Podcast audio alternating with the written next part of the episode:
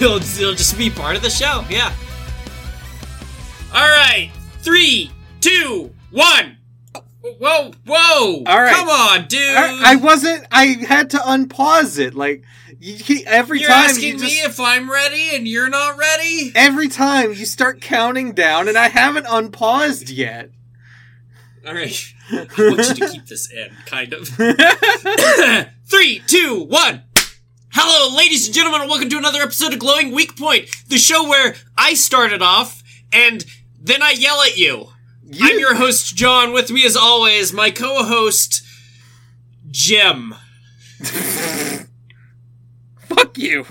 Nobody's ever called me Jim in my whole life. Also, And now, and now you have been. you're coming across very speedy today. Have you started doing stimulants? I mean, I, I have caffeine, but stimulants don't affect me, so it doesn't matter. I'm uh, stimulants don't affect you. I'm pretty sure if you did some cocaine, we would fucking notice. Well, sure, probably, probably. Uh, you you would notice by the, the the little white at the end of my nose. Uh, We're not on camera. oh, you would notice. yeah, I Anyways, would. Uh, what's your glowing weak point, Monsieur? Uh, my glowing weak point is video games. Video games Okay. are good. Um, I- Can be. I think I've talked about it before. I didn't like uh, Zelda Breath of the Wild. Um, like anything about it, I hated pretty much everything about the game. Um, I get that. Tears of the Kingdom is Breath of the Wild if it was good. Sounds good. Yeah, like That's like kind of that's kind of what I've heard from it. Is that it's like imagine Breath of the Wild, but they also added things on top of it. yeah. There's like So like all of Breath of the. Wild is functionally still there, but there's there's more that's good. Yeah, Like usually I'm not a huge fan of just being like, here's the game plus more, but it, it sounds like they they kind of nailed it this time. Yeah, they, they did. There's like actual Zelda type dungeons in this one, which Breath of the Wild just didn't have. Um, there are fun Okay. little caves to go around and explore, which is just it- it's great. It adds more depth to the world. Also, adding literal depth to the world is there are islands in the sky and also a huge cavernous underground area. Um, in addition to the main overworld being, you know, the same size as it was in the first game, but with those Yeah. caves added everywhere now, like I said. Um, you can fuse items onto your weapons, which gives them new abilities and uh, power, and it makes them last longer. So you end up not switching out weapons fucking constantly. Um, the the powers that you have are way better than the ones in the first one. Like stasis was shit. Stasis was a shit power and it was fucking intolerable to use and the cryosis or whatever was situational at best. and the, those two just flat out sucked, right? Yeah. in, in the in this one you have like ascend which just takes you to the top of whatever you're underneath it's it's a way of traversing the world that just makes it easier to explore um and Nice. we have like rewind which stops time and then turns it back for items which is cool uh That's cool. Yeah. there's a fucking oh the fuse ability is one of those and then there's ultra hand which is uh like magnesis but better because now you can you, you have a big hand and you grab stuff with it right? But then you can also attach things to each other. So so you can end up you can build like long pl- like you can grab planks of wood and attach them together and then you have like a fucking 30 foot long bridge that you can use to cross a river. Okay. yeah it's just it's all really cool Okay. and then video games are good. Zelda I've been so playing. said. Zelda I've been playing, and then next week, Final Fantasy 16 comes out. Mm. Oh my god, I can't wait. Oh, hit me with it. Just fucking get me the disc and then slap me in the face with it. I can do that. Yeah, I, you should. I deserve it. You, you dirty, dirty boy. What's your glowing weak point, Uh, John? Apples. Apples? Apples. What about oranges? You you picked video games. I pick apples. Okay. um, Have an uh, apple while you play your games. I found a wa- website called AppleRankings.com What? where they ranked every apple. The fruit. Yes, the The- the, the fruit. Okay. The the fruit that grows on trees Yes. the opposite of an orange. It's not really the Um, opposite of an orange, but No, It is no, different. But yeah, in the saying, it is the opposite. right, apples and oranges. Um, that is what I was getting at it- earlier. It rates them on a hundred point scale, okay. and uh, so the it, it it gives it not just like a, a numbered rating, but also breaks that down into like there's it's not just like you know I I rate this like a sixty or something. Uh, it's got I think it's Like nine different profiles. categories that it rates on. Um, and and then like each one of those gets added up to be the um. Yeah, it's uh So eight basically- different categories uh, on a ten point scale, and then taste is a twenty point scale, and then that that gets totaled to get the um the final score. They did And wine tastings, but for apples. Fully written review. Each apple. Every apple has a fully written review. Okay, okay. Hit me one. Uh, Hit me with one. Hit me with Granny Smith. Okay, Granny Smith. Uh, let me scroll down. I love a Granny Smith apple. This is the best apple. Uh, I okay.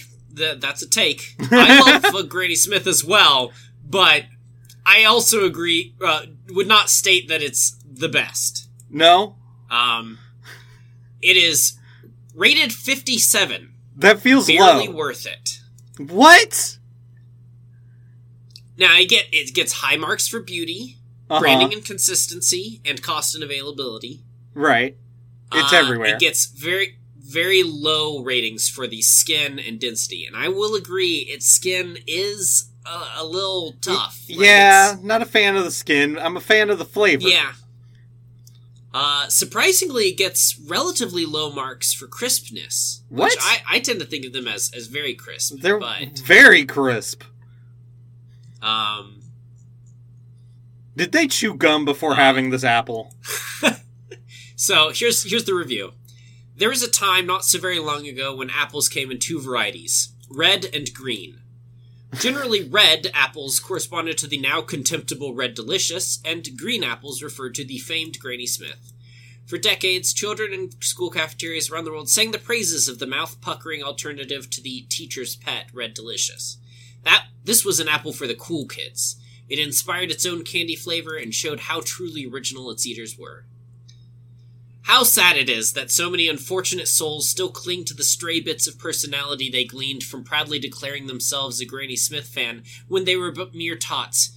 It is the dawn of a new age in Applelandia, and Granny Smith, an actual British expatriate who lived in Australia, is long dead. It is time to bury her apple along with her. Admittedly, this is a superb baking apple, perhaps the best, but as for munching, the Granny Smith's densely packed flesh and insurmountable skin create a most unpleasant eating experience. Here are the straight facts. The Granny Smith's tough flesh and skin will quite literally make your gums bleed. That's it was born not. from the trash of Granny Smith's French crab apples, and science has determined that this is the most undigestible apple in the world, which, What? to be fair, is actually good for gut flora. To all the Granny Smith acolytes, it is time to grow up. There are now superior sour apples on the market. I'm insulted. Yeah, considering what you basically said, I then read a scathing review of you afterwards. right. I'm mad at them. it is in the yellow category, which is average apples. It's it's not in the red category for pure shit apples. Which I assume is where Red Delicious is because they called it contemptible. correct. Red Delicious is fourth from the bottom. um, These are Red apple Delicious gets snobs. a score of twenty-five. Jesus. Yep, a score of twenty-five. That's less than half the score of the Granny Smith. Yeah. oh, how the mighty have fallen. Believe it or not, the coffee grounds in a leather glove known as the Red Delicious apple was once a robust firebrand credited with reinventing the apple from mere cider fruit into a full-fledged lunch-worthy side piece. uh, And the yet, worst apple, the, the worst, apple. is the Newtown Pippin.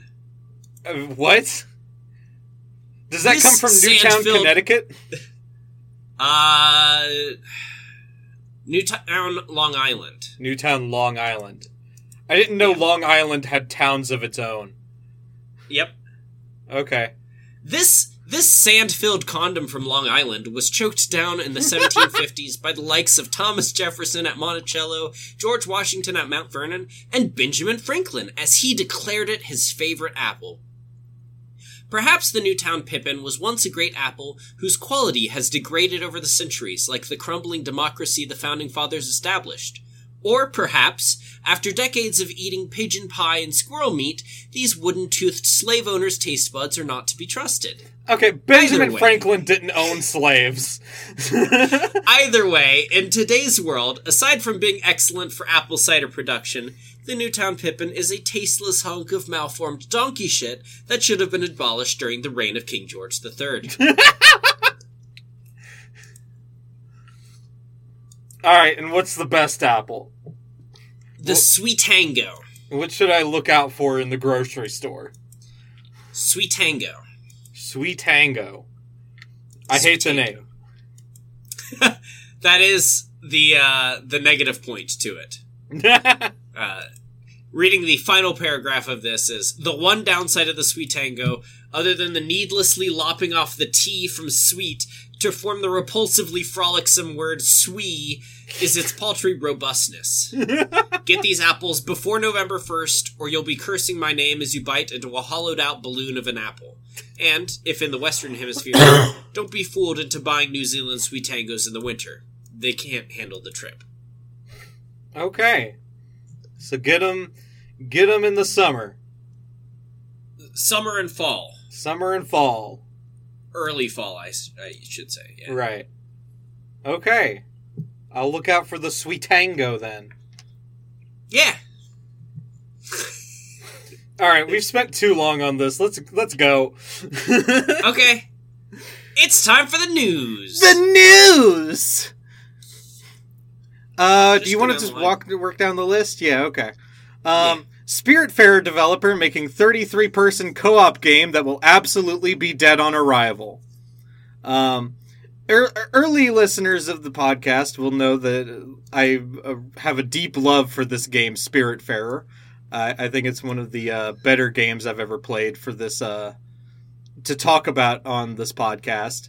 Um, so it's a real bummer to see them working on a 33 person um, fucking roguelike game that seems to be focused around like, like big boss battles. Uh, yeah. because they're an indie developer, which means they don't have like the reach to make a game of the, that requires this size of a team.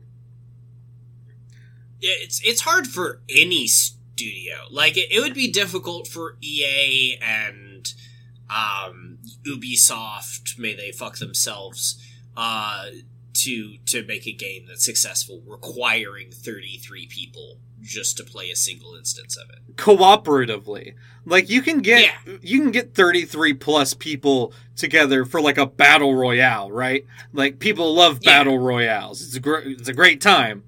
But to Yeah. get all of those people to focus on a single task in front of them and not fuck each other over is asking a lot of the sweatiest grossest people on the planet, gamers. Rude, but true. but true. True. So Uh. it, it does kind of feel like they've just decided to end their careers. Basically, yeah. It's like we're we're done with developing games, so We're gonna make this thing and it'll be there and nobody will play it. So no. that's a uh, it's a bummer. Yeah. I mean, because, like, one of my favorite games I played once, and it was very difficult to play it that one time. And it was Guns of Icarus Online. Oh yeah. I think that one time was with game. me, wasn't it? No, no, it was well before. Oh, I, thought I played it with you. No, I, I, I, I didn't even know you when I played this. Oh no, I remember who I played it with. I played it with my fucking Fantasy Earth Zero guild. That was one of the multiple dead games that we kept playing. Yeah. And like it's a awesome game. Like truly it is a fantastic game. And it only requires like 8 to 10 people. Like yeah, like it's it's really not asking a whole lot. and the shit and- and mechanics it's are not so requiring- cool. Yeah, it, and it's not even requiring like you have to get 8 people together. You only have to get 4 people together. Yeah, like it's it's groups of four so it should be really simple it should be doable, but it But it was wasn't. not. and, and and the game does not exist like it is impossible to play this game now yeah, because there's just nobody who will. It, it's yeah it's a real bummer and that's what uh shit what was this game called did they give it a name? It doesn't seem like know, they gave it a name. hades Farer. yeah basically. 33 immortals? Yeah. Oh yeah that is what it's called. Yeah 33 immortals. That's that's what it's gonna be guns icarus all over again. Yeah. Um bummer. Yeah GDC 2023 plagued with reports of sexual harassment and abuse, just like every convention. Organizers continue to not find solutions. Yeah, I mean, when when you first sent this to me, I, I was I was hoping you weren't like turning this into a like game developers are are No. sexual harassers and abusers. Which I mean, Some are. I i in the news lately, yeah, we've been seeing a lot of that, but but it's it's not. This is not a game related thing. This is just all conventions suck. Yes. if you're if you're a woman or a minority or small like like, like Yeah. anything they just boy are you if you're not a Not straight right white place. cis dude, conventions suck. And they've not Yeah. found a way to help that not be the case. And it just Yeah. it does affect ga- the gaming community the most, I will say. But like all conventions suck, but it seems to especially be gaming conventions where we hear this out of like the most. I I, I think you just don't follow uh, that could be it too. Yeah I, I I think this is a case of just not being aware I'll give it that. But also, uh, so let's see here. Uh, one conference attendee reported having her drink roofied. This is from uh, Kotaku. At least two women say they were assaulted by a man who lured them to a meeting under the guise of hearing a pitch. Um, at least six women alleged to have been drugged at the conference. Which is six too many. It's Yeah. and I feel like that second thing could uh, that could definitely be dealt with in some way. L- like Yeah. people luring you with with pitches or something like the the convention should have a way of protecting against that kind of thing. Yeah. like like you could even set up like special rooms right where like like this is where you can take people for private pitches right and like you have to be checked in you have to check your ids and, and then you can go in there right Uh huh. and then if you do anything we know who the fuck you are you know Yep. um Yeah. But but they can't implement even like I, I just came up with that off the top of my head. There's there's problems with it, but it's an idea to build from. They haven't done start. they haven't done anything. you know? Yeah. Yeah. it's um it's a problem. Yeah. It is. I mean, honestly, I, I wouldn't be surprised if the concept of conventions is is gonna change significantly. I mean, between you know a, a post-COVID world, and I, I hate that that gets thrown around a whole lot, especially since it's still around, buddy. Right. we are Um, past the worst but- of it though, which is why people say pa- Yeah. post COVID. but but I like with be, between like it's it's ridiculous to think that um we're gonna keep shoving uh uh hundreds of thousands of people into a packed convention center uh with like all breathing the same air Right. I mean, if you scroll down on this uh, this article to the first picture, like this this picture is like from my nightmares. yeah S- since 2020, Yeah. this is my nightmare. yeah, it is. Yeah. Um, golly. I mean, even before 2020, this was a nightmare for me, but for different Correct, reasons. Yeah. now it's a death Um, trap rather than just an anxiety trap.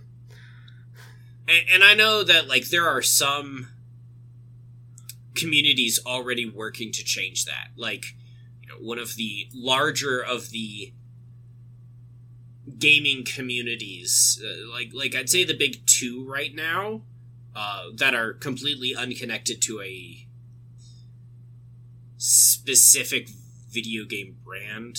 So like not not talking like BlizzCon or something like that. Um, but uh, would be PAX and then RTX. Right. Um, and I know RTX is already moving towards not being a massive show floor where you pack everyone in and they go to each booth to being a more open thing. And and there were, there are even talks of like, yeah, we don't even need to be in a convention center. We can take this out, outside and I mean, that's what I was just thinking. Like, instead of putting everybody inside this like giant building where we're all breathing just like the same air filtered back to us, right? yeah, Just go to a park. uh huh. Yeah, And there's absolute like like treat this like a festival. right. I mean, and and you know, there's arguments of like, well, you know, what about you know the heat or something like that. Stop holding them in Festivals the already deal with that. like like literally like like that's already a thing festivals have solved. Although people already still pass out at festivals, but that's because stupid people exist. right, they don't take advantage Like, of the facilities you- that are offered to them. Like at festivals, people literally shove water into your hands, and if you don't drink the water, then y- yeah, you're gonna pass out from Right. exhaustion and stuff. Um, but yeah, it's already a thing that people do. Yeah, Uh, it, it, whatever. would be it'd be very simple to do. Uh, Uh huh. Twitch thought it could go after streamers' ads, and it was wrong. Yeah. Yeah. Yeah, it was very wrong. Well, here's here's the thing. This this will become a uh, a theme for for a couple things today. Is that uh, for a hosting site, you are not like your your your hosting is not the product. The the people who are on your site using your site are producing product. yes. It's like you you as like Twitch without streamers doesn't exist. Yeah, Twitch itself does not generate a product. No. The people who utilize Twitch generate Twitch's product. But Twitch Yeah. thinks that it has a product that it is selling the streamers. Yeah. And it doesn't. No. No. It doesn't. so and uh what they were going to attempt to do is uh where can I find this? All right. So they were going uh, and actually they didn't get rid of this one. On-stream logos are limited to 3% of screen size, which is it they've like I said they're still doing that one. Uh, burned in video ads are not allowed. Burned in display ads are not allowed. And burned in audio ads are not allowed. And if you don't know what burned in means, that means l- like when when somebody like records their own commercial because they have like a sponsorship from fucking G Fuel, right? yeah. And then in the middle of their stream, they're like, "It's time to play an ad," and they play the ad that they cut for G Fuel. That's a burned in ad. Yeah. And Twitch was going to say you can't do that. Yeah. Which was going to make it so that streamers functionally Could not make money. could not make money. Yeah. Because Twitch already I takes fifty percent of every like subscription, right? Yeah. Well, it it depends on how popular you are. Uh, Once you cease to be an affiliate and start being a partner, partners are individually contracted. So ev- every partner has a, a separate contract that they negotiate on their own. So it could be they could be making lots. They could be making very little. It's all based off of what they negotiated. Right. But re- regardless, Twitch still takes a percentage of that. And Yeah. if we went straight off of subscriptions, like very few people would actually be making like a livable wage off of Twitch. No, like, like there there would be nobody who would be like, yeah, Twitch is my full time job, without Tens. yeah, It, it would be tens of people. double digits. Yeah. Um, the reason why more people are able to do that is because they're able to get sponsorships like that.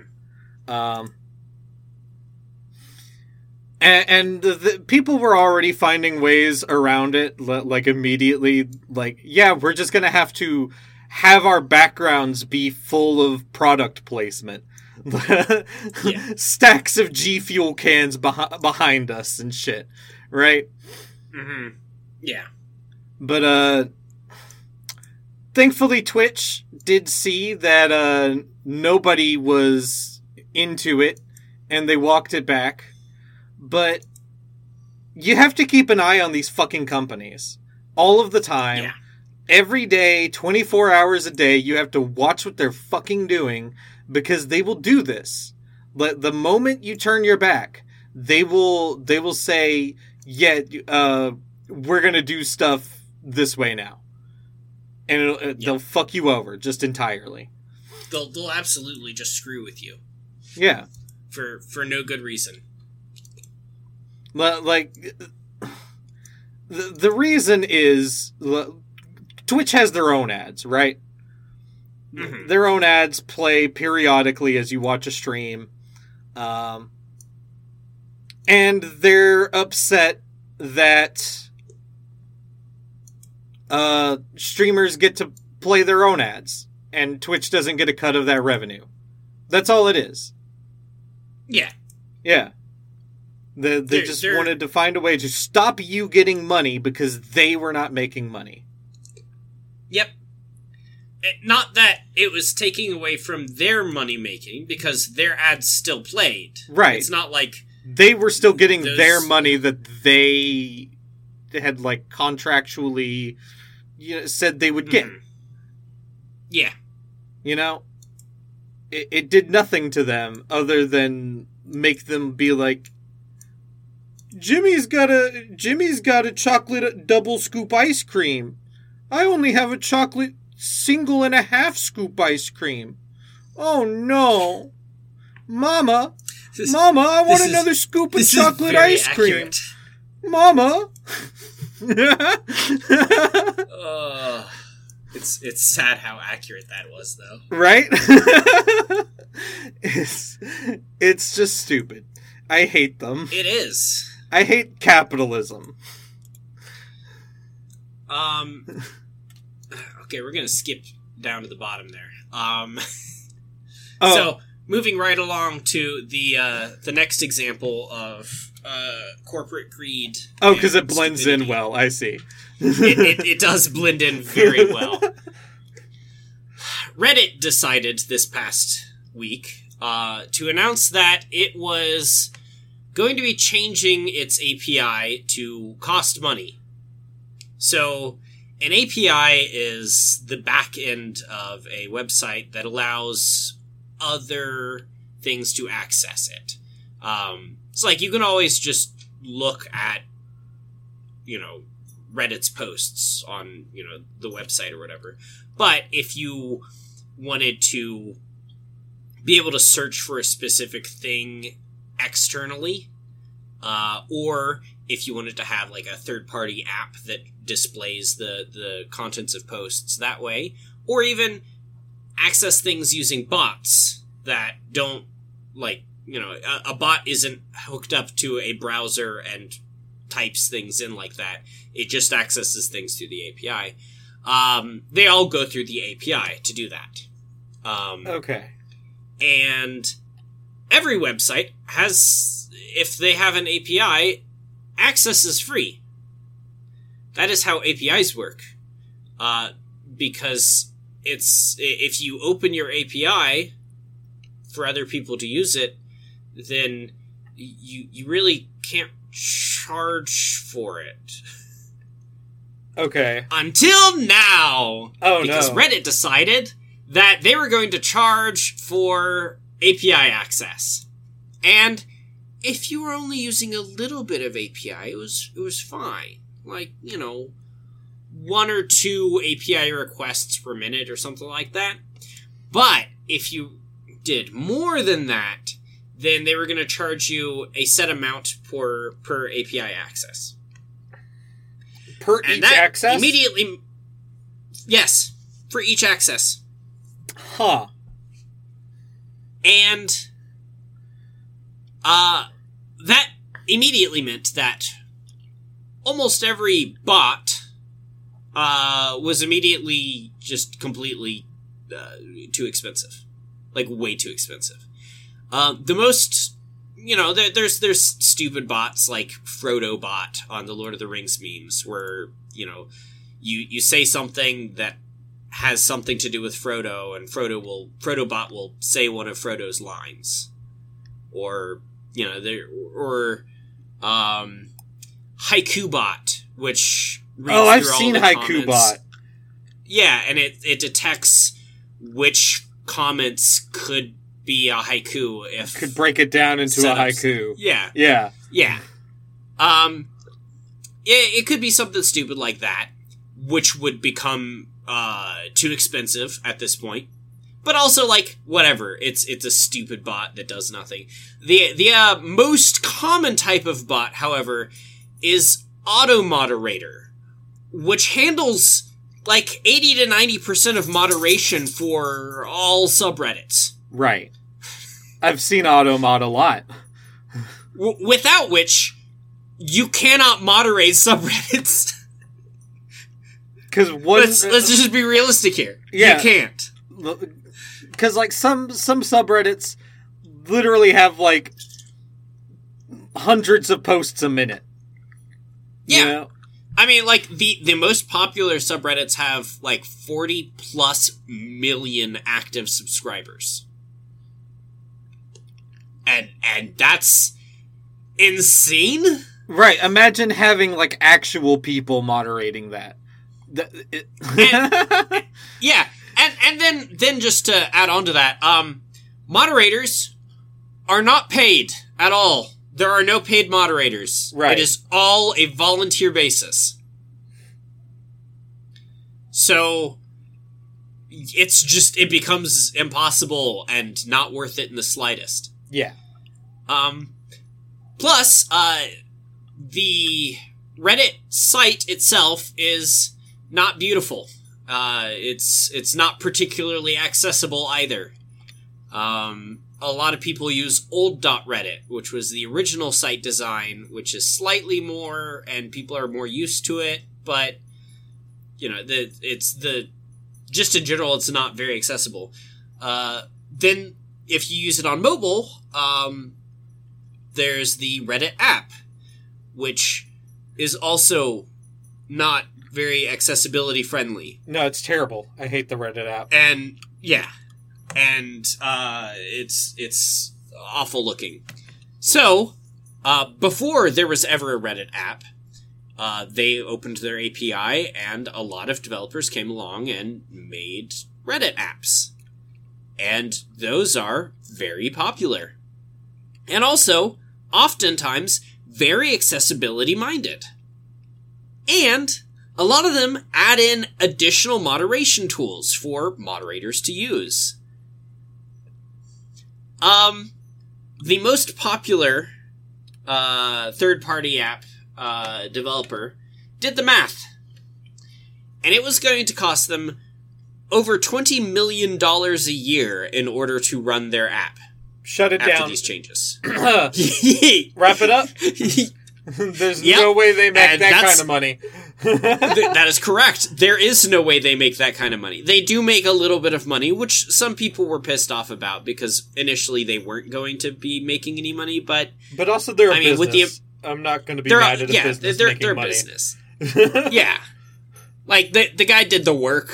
Uh, pay him a little bit for it. Like if he And was making too like a- much money, I would I would be I'd put up hands, right? But Yeah, businesses should make money. That is what a business does. Yeah, but also it's a free app. right. So like like he is making money on it from donations and some amount of small ads. But it's significantly better than Reddit's ads. And because that's that's another thing is that Reddit just has ads everywhere now. Yeah, th- So ads many that look ads. like posts. Like Yes, and they suck. yeah, it's terrible. especially especially those he gets us ads. Golly, I hate the owners of Hobby Lobby. Um, uh, fuck them. God, yeah, could do a whole So anyways- episode on Hobby Lobby.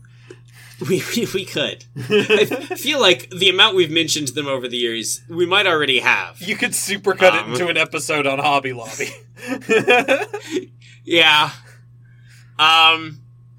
So, uh, there was there's a lot of pushback on this of like, hey, th- this is ridiculous, and you're basically just going after, um, the these third party app developers, and and you're screwing over moderators who use those because most moderators use those because of the additional moderator tools. And you're getting rid of bots and stuff by making this ridiculous and and they they then carved out some exceptions for some bots. I think Automod was included, but I'm not certain. Um, but they basically ended up being like, no, fuck y'all. Yeah, the blackout did not work. Reddit was just like, yeah, we can weather this. No, no, this this was before the, the blackout. Oh, this is before Um, the blackout. Yeah, and the the CEO Steve Huffman did a an AMA, which always a terrible idea to do an Ask Me Anything. Unless you're Keanu um, Reeves, yeah, his Ask Me Anything was pretty fun. he he answered twelve questions. Um, That's not enough. all the all the questions were asked by functionally admins Wow. Um, and uh, one of his answers started with a colon space, um, which the only time that would be included is if it was part of a literal Q and A sheet where the the questions were on there and the answers were next to them, and he was sending the questions to the admins to send out and answering them with the the A section. So he didn't so much have an ask me anything as he had a veiled press release. Correct. Yeah. He, he had an ask me 12 questions that I tell you to in the way that I tell you to, and I will give you the pre-recorded response. Right.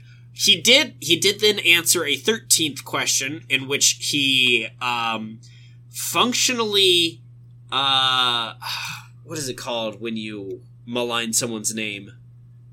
Insult him? No, the legal version.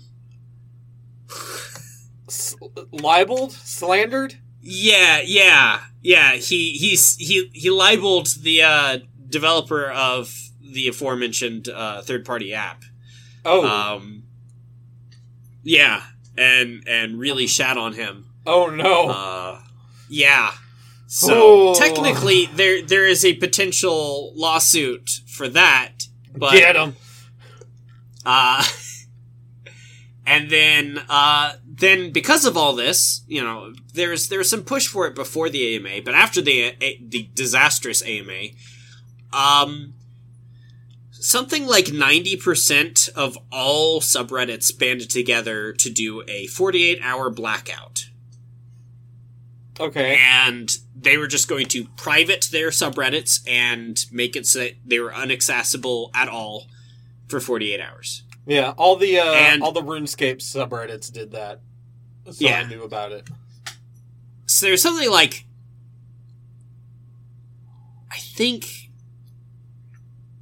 mm, eight thousand sub no seven thousand out of seven thousand nine hundred something subreddits Okay. were were blacked out. Um and then they came back and and some subreddits have have continued to do a blackout. Uh and and then then it, it kind of got worse. Um Oh, did it? Did it get worse? Yeah. cuz cuz Reddit has started removing moderators What? and then just reopening those subreddits. Um. So they're stealing people's subreddits. Yeah, basically. Because like Reddit, Um, the way Reddit works is it's it's kind of like Twitch, right? It's it's a hosting platform, and then people open up their own subreddits. That is their Yeah. community, right? So then, Correct. if you remove the moderator and open up the subreddit again without that moderator, you've effectively stolen a community from somebody. Uh huh. That doesn't Now, feel like that should be okay. Technically, everything on Reddit is owned by Reddit, Right. including, as it turns out, people's data. Because Excuse uh, me? a lot of users have taken to uh, changing all their comments to you know deleting all their comments or and posts or uh, changing all of their you know going back and editing all their comments to be like I have left Reddit for this reason. I'm going to this new technology over here. Um, uh, here are the reasons for that. Goodbye, and just changing all of their comments to that. Um, and then Reddit has gone back and changed those, like, unedited those comments back to what they originally were. Excuse me? Uh huh. Uh huh. Hey, guess what? That's against the law in the EU. Oh no! yeah, yeah. Uh, it turns out in the EU, uh, you don't own anybody's anything. Uh, the people own that anything. That's right, because Um, Europe has like actual laws that like protect consumers and shit. yeah, unlike the US, because we suck. Yeah, And so- Reddit forgot about that. Oh no! yeah, uh, and also like, gosh, there's so much shit going on with this. Like, um, when the blackout was happening, um, the the CEO put out a uh, an internal memo, um, asking. It was really cringy as well. It referred apparently. He refers to his uh, employees as Snoos, which What? Uh, Snoo is the name of the little Reddit guy, the little Reddit robot. Is that what? That's that the that's the It has a little name. Reddit guy. His name is Snoo. And also, apparently, they refer to their own employees as Snoos, which is the cringiest shit. also implying that they're just robots who should do the fucking work. Kinda, yeah. Um, but in this memo, uh, he warned uh, employees not to wear Reddit gear in public for fear of violence. Um, and that's just some bullshit to. to Nobody's that's, that's meant for the them. press and to garner sympathy and paint the protesters as bad actors. Right, Like, and I'm sure news media that's it. fucking ran with it. Uh, honestly, no. No? Uh, I mean, I I'll be honest. I don't follow mu- much conservative news, but I doubt conservative news was following uh, left leaning Reddit. Right. um, as it went through this. Is Reddit uh, left leaning though? In general, yes, 'Cause Reddit I got- left. I got horribly downvoted in the uh, there was an attempt subreddit because I called out somebody's fucking uh, anti-Chinese racism. Ah, Yeah. Well, I mean, there's definitely bad actors, Right. as there was like r slash the Donald and r slash conservative is still a cesspool of hell. Of course it is. Uh, which, uh, by the way, r slash conservative uh, did not join the blackout, and in fact stated that they were going to keep Reddit alive and s- conserve Reddit. You know, uh, Which, coincidentally, neither did there was an attempt. Uh, it also Ah. did not participate in the blackout. yeah, that checks out. Yeah. Uh, so okay, so so what happens now?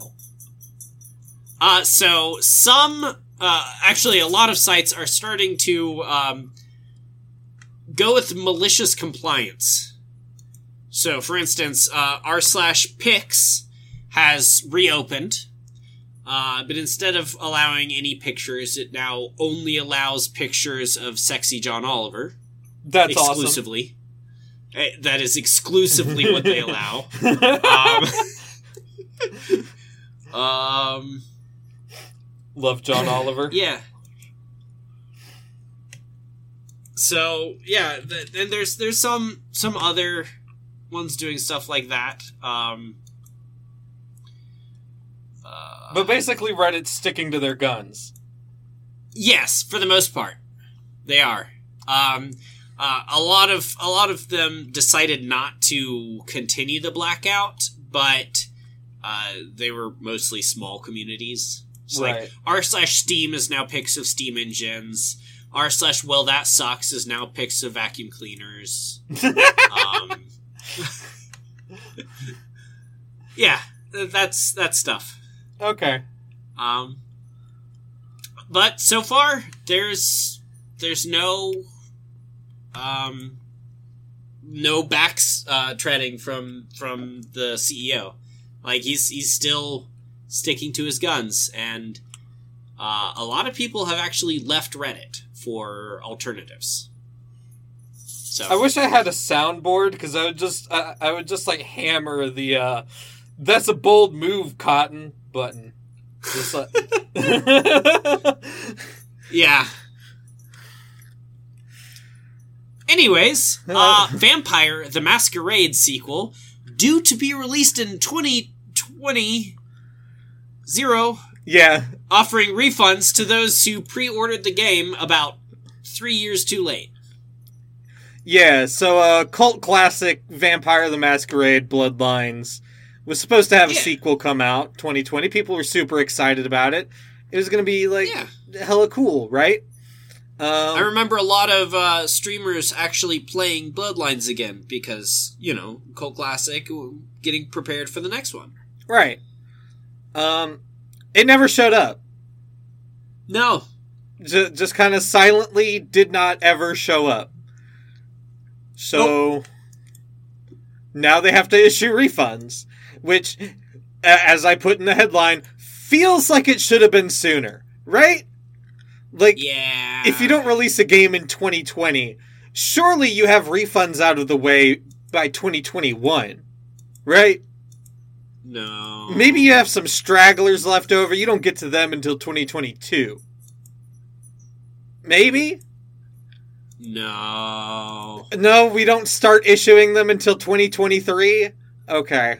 No. We just Don't- hold on to- issue anything. We just hold on to their money for three years and give them no product.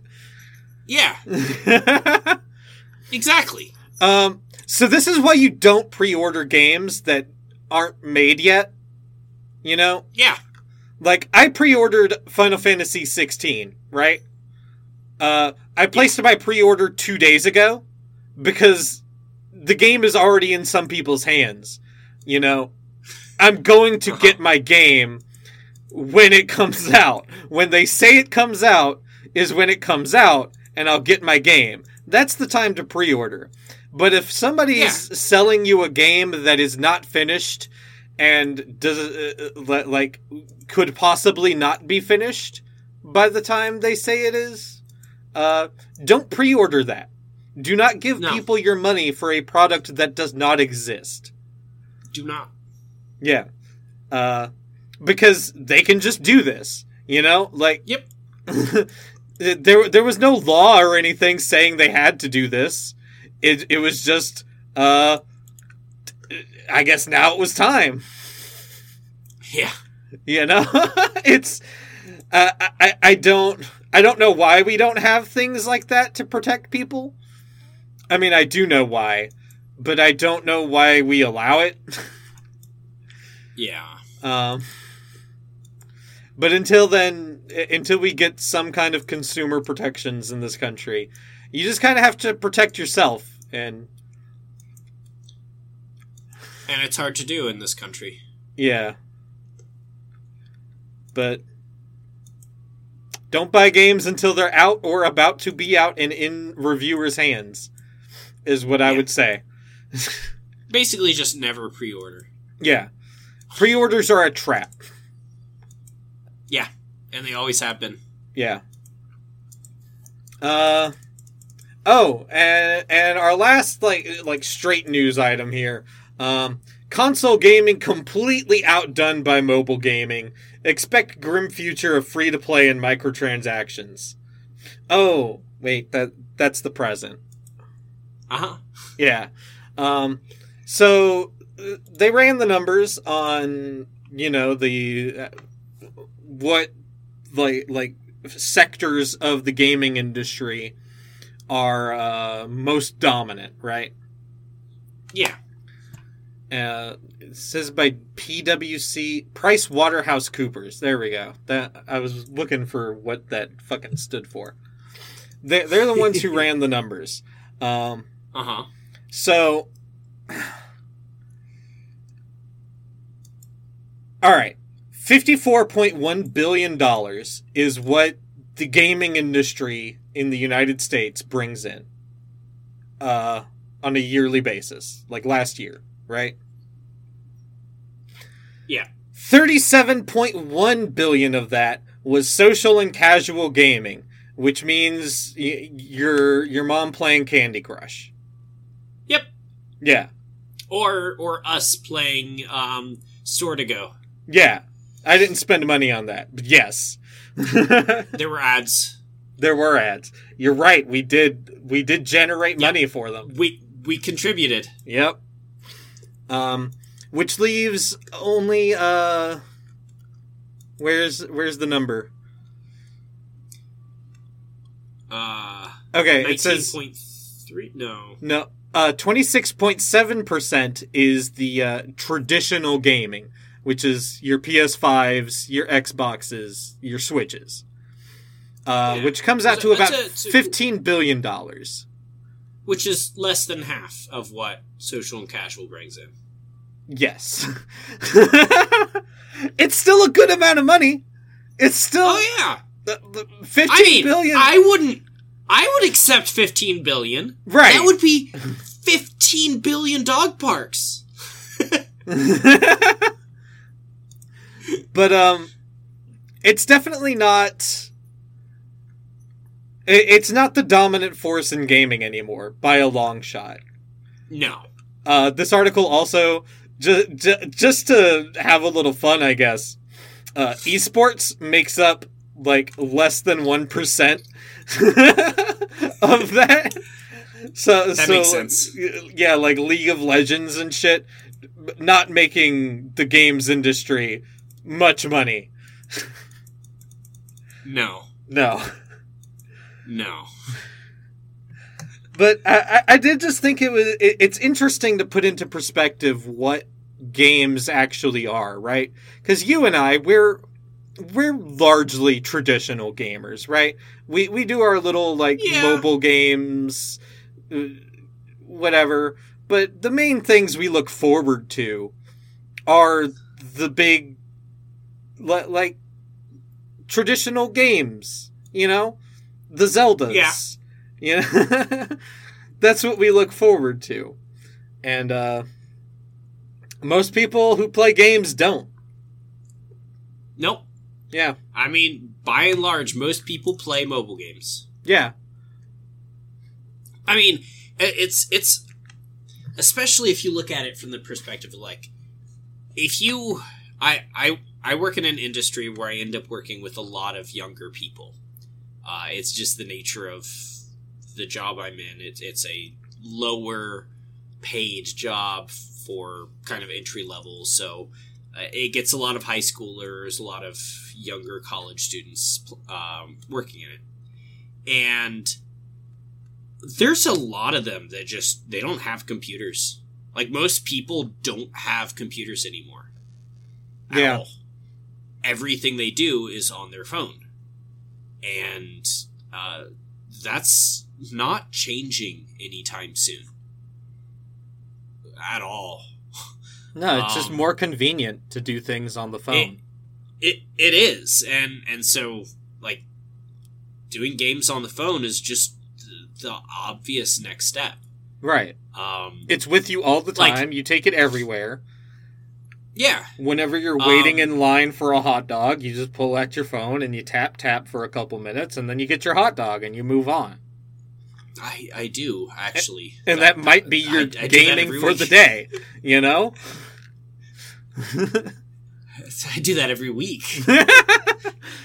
Love hot dogs, love hot dogs and the Sam's Club slash Costco hot dog is just such a good deal.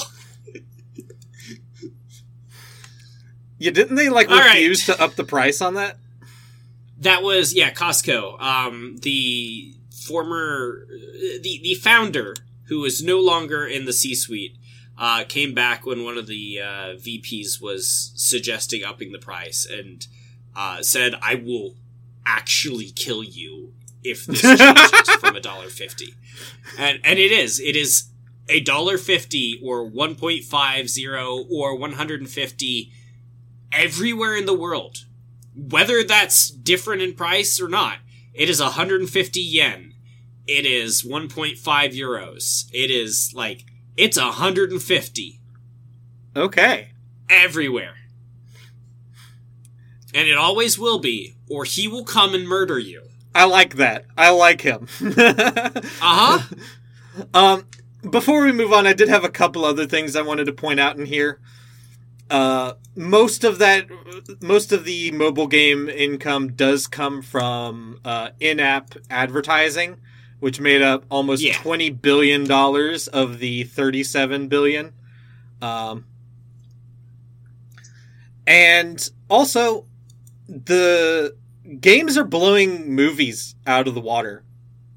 Oh, have been for a while now. Yeah, like, it says here, the film industry is valued at almost twenty six billion, which is significantly less than mobile gaming alone.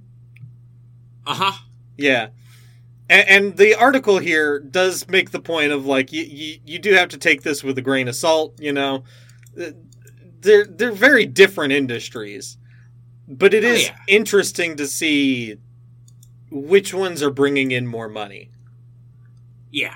But like the way movies are advertised, you would think they were the biggest thing that happened year round. But No. realistically, more people are spending money on games than they are on movies. Yeah. All right, it's time for our bad opinion piece hour, and we've got a couple of them. Yeah, we have two today. There were just that many uh, bad opinions.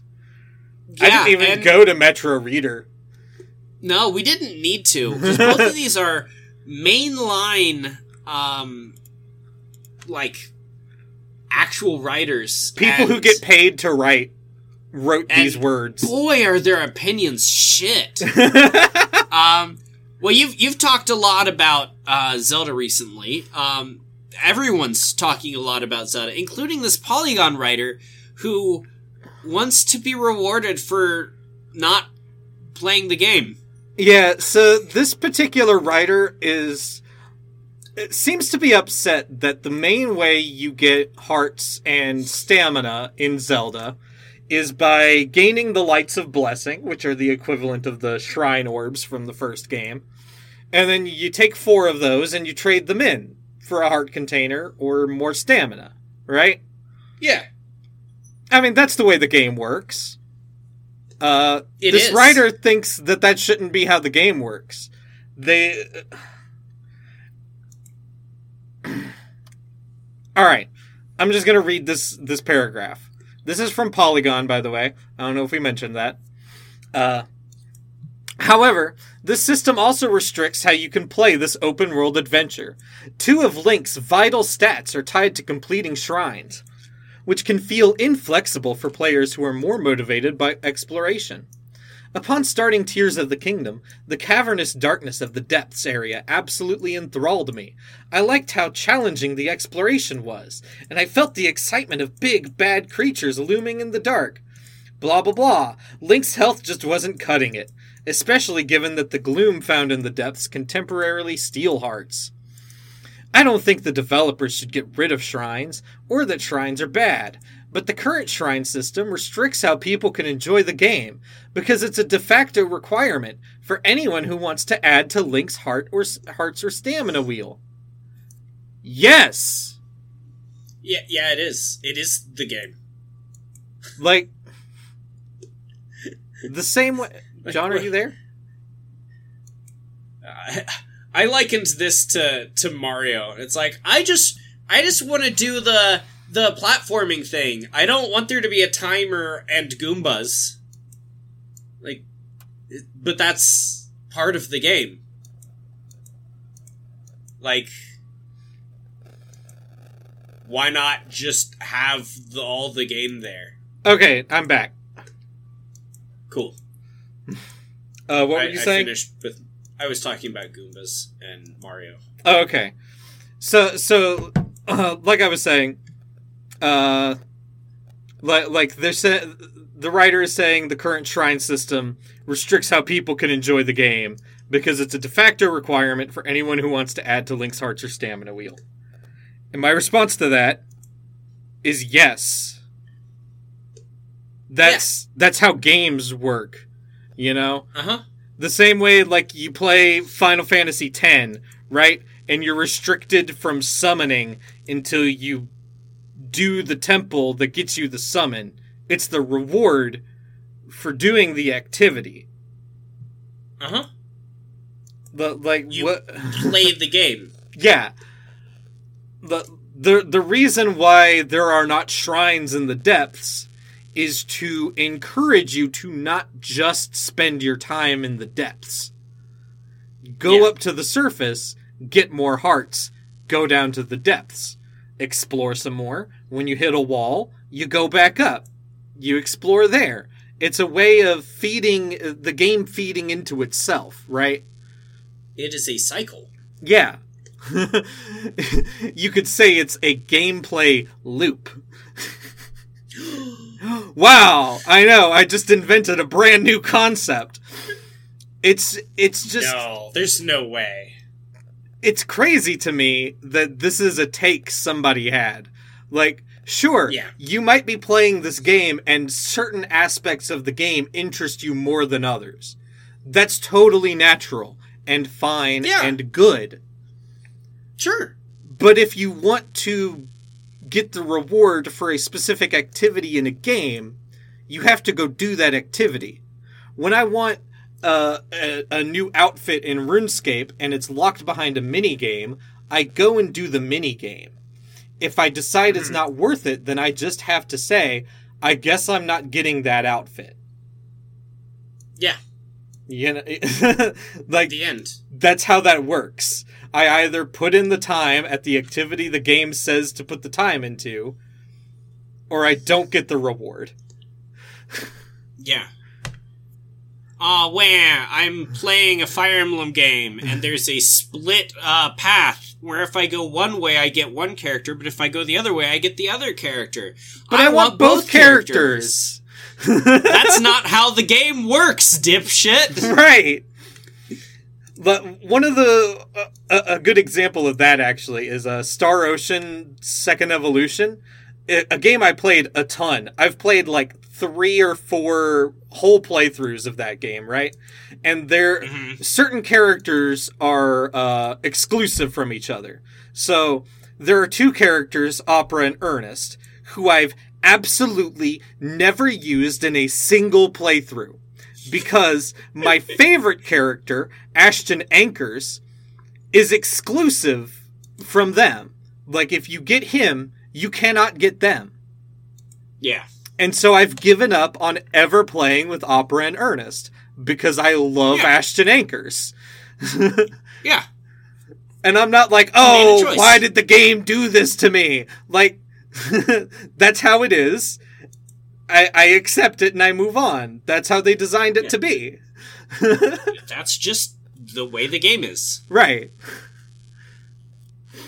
Uh Yeah, it's just a it's just an absurdly bad take from somebody who apparently doesn't want to play the game that they're currently playing. Yeah. And then we have our other take.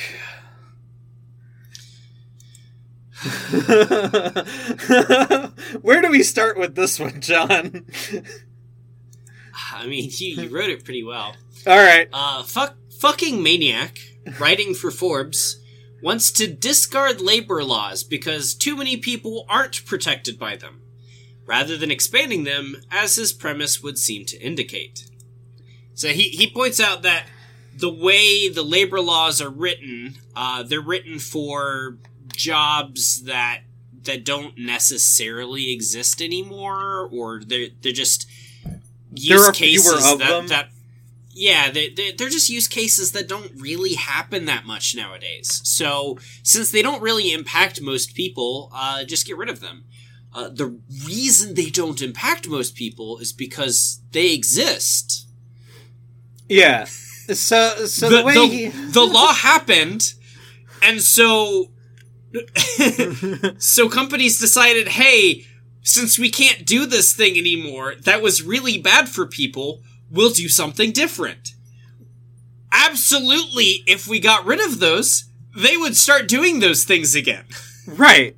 Like the whole reason we have laws is because people were not doing these things in the first place. You know, uh, I, Yeah. I I beg of you to look at the history of coal mines. You know, it's yeah. it's very scary.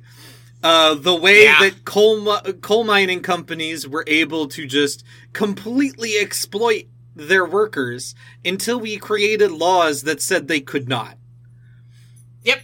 Um, and, and this writer is accurately pointing out that our jobs really, uh, or our job laws, our labor laws, uh, really only impact like two kinds of employees, right?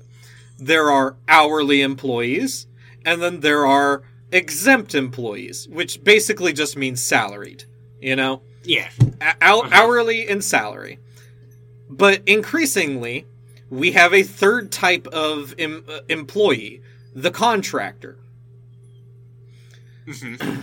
And, and the contractor is really just a contractor because we haven't decided that our uh, they should be hourly workers. Like he he, he Yeah. uses Uber as his main example, and I've been doing Uber Eats recently because I need some money, right? Um, Yeah. and, and the, what he says here is just uh, bullshit. so he says, this is a quote from the Forbes article Uber driving is not continuous work. There is downtime, and for many drivers, the time spent waiting for the next customer can be considerable. However, most Uber drivers I talk to have other occupations. Many are students and they use their downtime studying. Some have other employment, and they can work for that second job on their laptop. Some use their laptop for leisure leisure activities, which they wouldn't be able to do in a normal job. Now, I have a rebuttal to every single one of these things. First of all, there is downtime. But you know what most of my downtime on Uber Eats is spent doing? Driving back from the house I delivered to to a place where I might get another delivery. Yeah. You know, because there are places, the way we've set up our cities, terrible way, by the way, ti entirely different conversation. But we have residential sections, and then we have commercial sections, and they're different. They're in different Yep. places. Yep. So I pick up an order in a commercial district. I drive to a residential district and give them their order. And then what do you know? I'm not going to get another delivery immediately sitting inside of a residential district because I'm not close to a restaurant. Yeah. So I have to drive back to where the restaurants are. That's not really downtime, is it? No. That's not time I could be s- spending on studying as a student. No. Um, then he wants to point out that um, some of them have other employment and can work on that second job on their laptop. I also want to point out that Forbes is one of the leading fucking newspapers fucking saying that work from home should stop and get back in the office. Uh huh. So so do you want them to be able to work on their job on their laptop or do you want them back in the fucking office? You have to pick one. Yep. Um, and then some use their laptop for leisure activities, which they wouldn't be able to do do in a normal job. Fuck you. People spend. Uh, Yeah. I'm in a RuneScape guild, right? Most of my friends in there are working while playing. like, like Absolutely. people use use their laptop for leisure activities currently at a normal job. Absolutely. Like, like All the time. Uber just is a job, and we arbitrarily decided that they're independent contractors because uh, the CEO bought out the politicians. Really? Yep. like that's Yeah. Basically. yeah.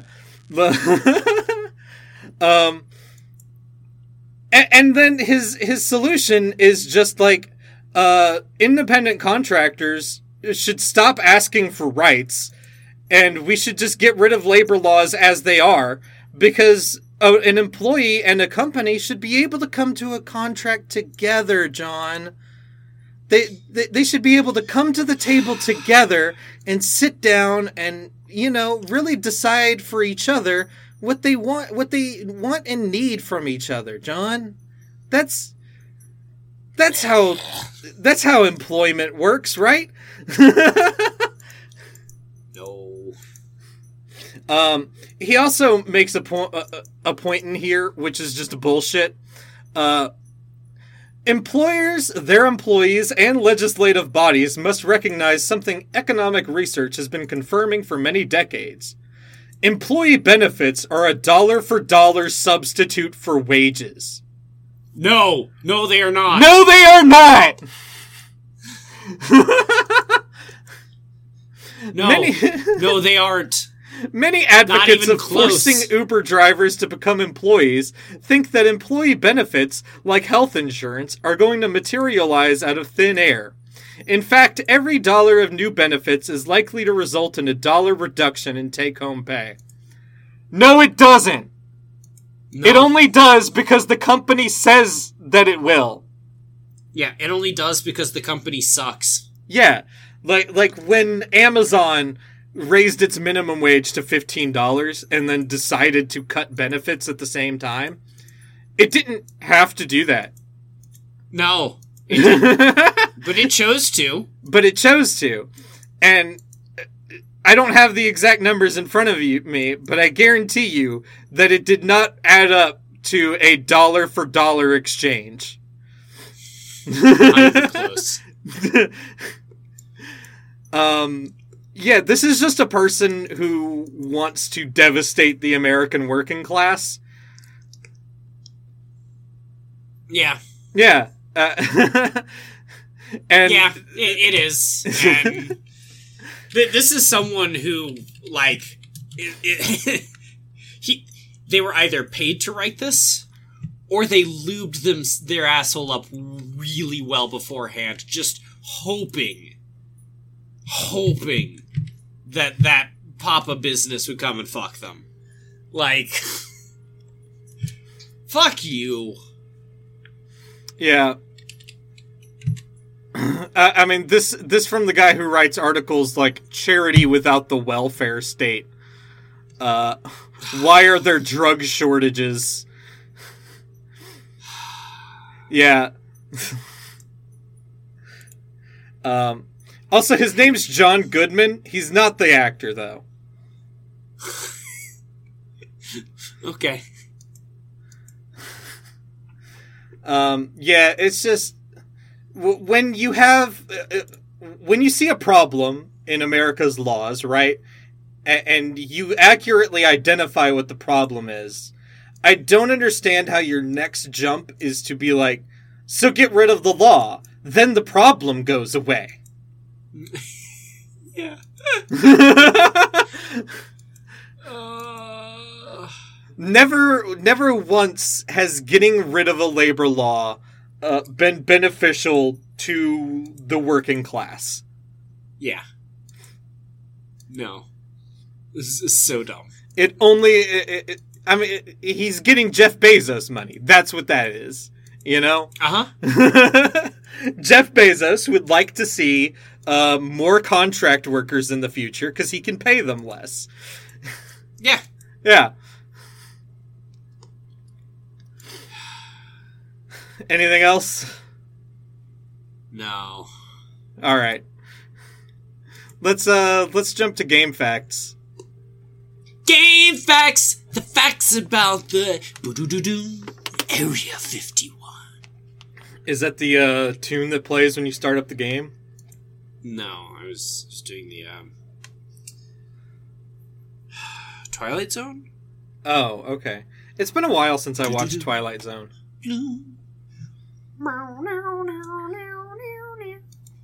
See, that's the part I, I remember. Yeah. Yeah. Area 51 is a light gun arcade game developed by Mesa Logic and published by Atari Games in 1995. Mesa Logic just sounds like they don't exist anymore. Correct. Um, as far as I could tell, and I, I honestly, I spent about half an hour looking for this. Um, they only made three games, and all of them are functionally Area 51. Okay. Yeah. In Area 51, you play as a member of the Special Tactical Advanced Alien Response, or STAR, team led by Lieutenant Stephanie Grant and Sergeant Major Marcus Bradley as you penetrate Area 51, which is suffering a military incursion from the zombie creating aliens, the Kron, in an attempt to activate the nuclear self destruct on site. Um, first of all, why is it a nuclear self destruct? That just seems like it's Um. going to create further problems for you. Uh, Uh, yeah, yeah. Can't really answer that. second, is Sergeant Major a rank? Yeah. Okay. Because like, there's like sergeant. There's like Uh, okay, so fairly, Master uh, Sergeant? it's it's a it's an appointment. it's an appointment. Okay, so it's not like a rank that you get promoted up to. All right. Not in the U.S. All right. You start with a semi-auto pistol, or two if you play cowboy style and grab both guns. Cowboy style? Do they call it cowboy style? That's what style? they call it. Yeah, that, that that is the terminology for light gun games. okay, And now you've learned something. I have. I don't play light gun games, so. but you can upgrade your guns as you go by sh- shooting upgrade targets, which grant you a shotgun, a machine gun, and finally an auto shotgun, which isn't a thing Yeah. that exists. Nope. That's the But way it does shotguns exist in every game. the way shotguns works uh, or shotguns work. There's no feasible way that you could ever have an auto shotgun. Getting hit Yeah. by any attack drops you all the way back to the pistol. Just one attack, Uh huh. one hit. Yep. Damn. That's uh that's unfortunate. The Kron are not a wholly evil race, as this is merely a rebel splinter cell causing mayhem. If you shoot the first three star members you see, you then start the game in Kron Hunter mode, where you play as a Kron hunting the shape-shifting Kron rebels who are infiltrating the base. Yeah. Wait, so friendly fire basically working for the enemy then gets you a mode where you play as a version of the enemy but that isn't an enemy. So, um, the lore here is that those three star members were shapeshifted Kron rebels. Oh. So, so you knew that they were, yeah. It's like um it's like in Men in Black when uh, Will Smith sees all the aliens, the the cardboard aliens and shit, and all the dudes around him are shooting all the aliens, and he just pops one in the fucking little girl's head. He's like, "Nah, there's something up with her. She's like five years old. She's reading like metaphysical books and shit." It, Yeah. It's it's that. It, it's that in the game. Yep. Okay. I just wanted to talk about Men in Black.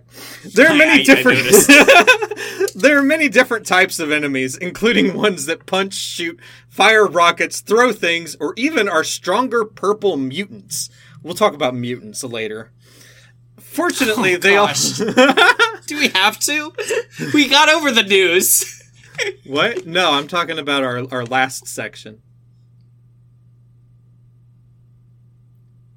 Fortunately, they all like to s- There we go. You're back. Fortunately, they all like to stand near explosive barrels, and between that and the few grenades you can toss, they get gibbed pretty easily. Um, Atari was desperately in the red, with years of unprofitable games, and most of their devs dipping out to join EA, and so they put all their eggs in this basket, making a light gun shooter titled Bounty Hunter. But the developer in charge also left to join EA. at, a, at a loss as to what to do, Atari contracted Mesa Logic to finish the game. After playing it, they basically said, nah, this is shit. We can do better. And then they did. Can you imagine though? You're like, all right, we have one chance. Jim, you're in charge of making this game. Jim's like, all right, I made three quarters of a shitty game. I know this isn't gonna work. Peace out, y'all. and then he grabs his Oh. mop and bucket again and gets back to back to cleaning. yeah. Like, golly. Balls on that man. yeah. Oh. Imagine putting all your money into a game and then the developer leaves to join the person you were already upset was stealing all your people. Yep. Wonderful. I would just quit at that point. Like, all right, Yeah, guys, just- we had a good run. over. We had a good run. They're better. They're better than us. I don't know. yeah. they, they win. They win. yeah. The game was so popular it got ported to PlayStation, Sega Saturn, and PC, and sold surprisingly well there too, despite light gun games typ- typically selling far worse. Because you have to buy a light gun for it to, you know, work. It even got a Tiger Electronics LCD handheld. No way! That's the- Tiger Yeah. Electronics. Dude, the fact the fact that it got an LCD handheld is incredible because It's a light gun game. So how does that work? light- here's the thing. The the game has a light gun on it. It's an LCD game with a light gun. That works. I'm sorry. So you're holding a handheld device in one hand, and then Yes. you're shooting at it with the the light gun in your other hand. Uh-huh. That Also sounds it, it comes with a comes with a stand so you can like prop it up somewhere. Oh, okay. That that's a little bit better. But still terrible. Yeah, I'm getting like a Kid Icarus on the DS flashbacks. Like, really cool game, you know. R- really, Yeah. really interesting game. Impossible to play handheld. Absolutely impossible. And so you'd have to get one of those Nintendo DS docks, right? Which Uh-huh. Yeah. don't exist. No. You cannot No. find one. Um, No. and uh, all it does functionally is allow you to put the game down and you can you can tilt it slightly the ha- the the DS and it raises it maybe 2 inches off the counter. Yep. It's terrible. Yep. In 1997, they released Maximum Force, which was functionally identical but reskinned to be a counter terrorist fighting at a cargo dock, bank, and jungle. Then they packaged them together the next year in a dual game cabinet. That's ripping people off. But Yeah. also separately released the true sequel, Area 51, Site 4. Out of curiosity, have you ever played Area 51? No, I don't play light gun games. The only one I might have played is like Crisis. Okay. Yeah. Yeah. Crisis has gotten more popular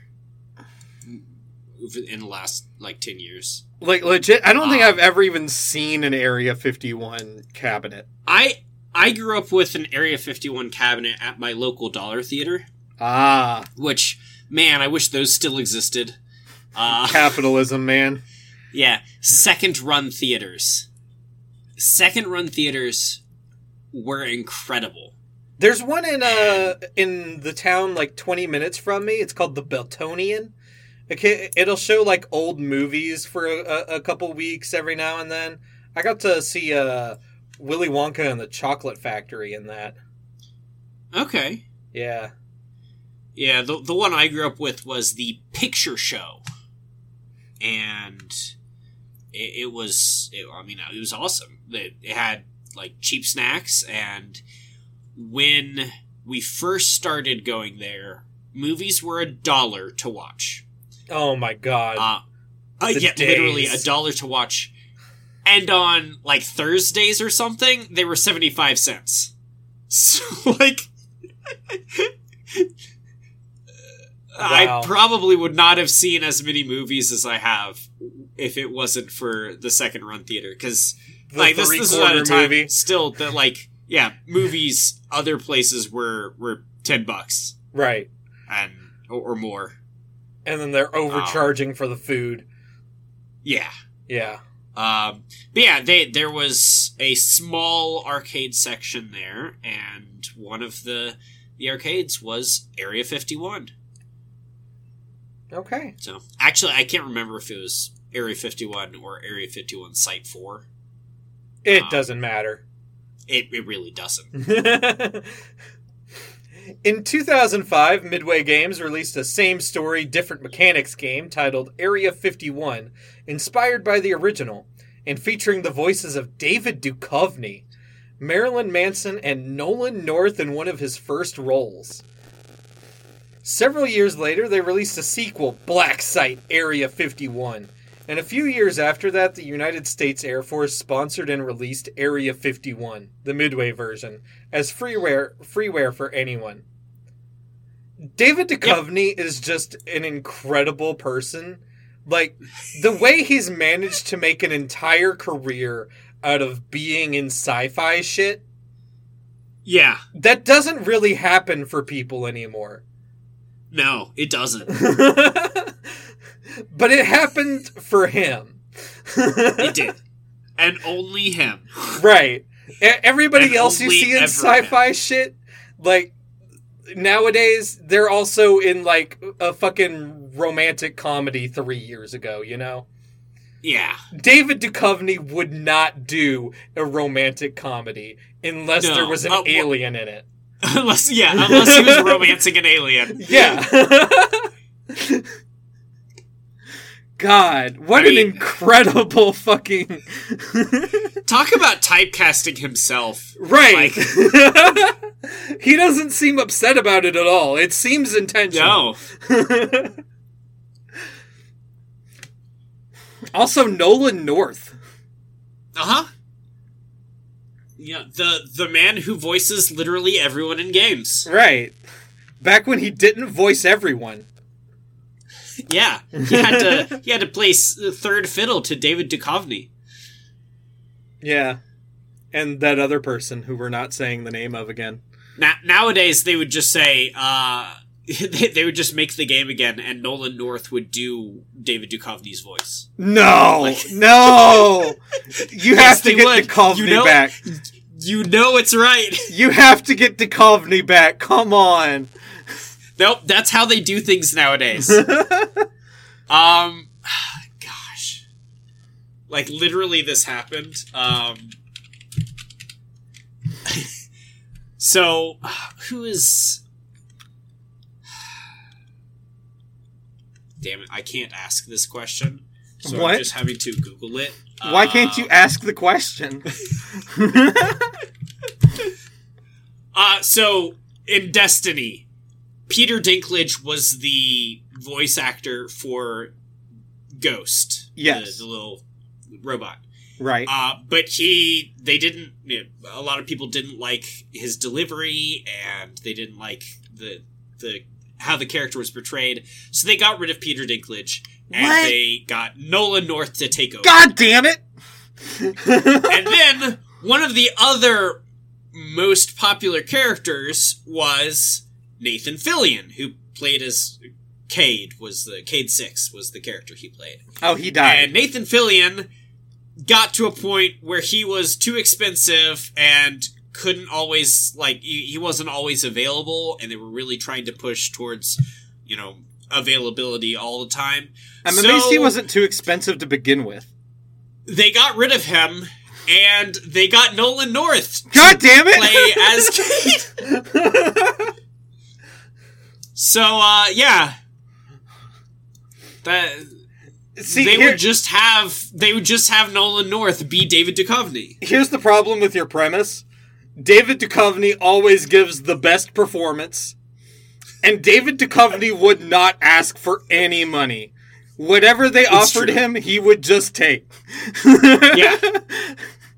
He- He'd be like, "All right, uh, I have I have some some requirements. Uh, is this sci-fi? Okay, Yes. I'm good. I'm in. That's I'm the in. requirement. I'm in.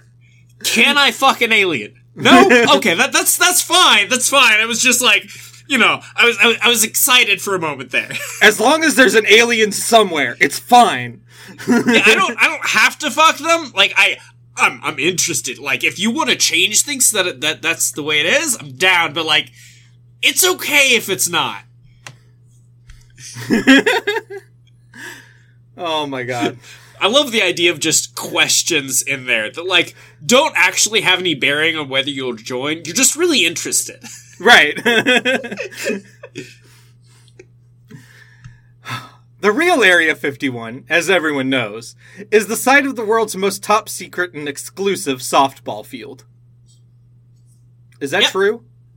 It is actually. Uh, if you zoom in on uh, Google Maps, uh, it's a bunch of buildings and roads and stuff and and cars and uh, a great big softball field. I mean, when you're not when you're not investigating aliens, you have to do something in your downtime.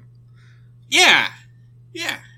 And there's no I way mean- they allow you on the internet in Area 51. Absolutely, absolutely zero way they allow you on the internet. See, see, actually, it's uh, a training site for the aliens so that they can better impersonate uh, Americans.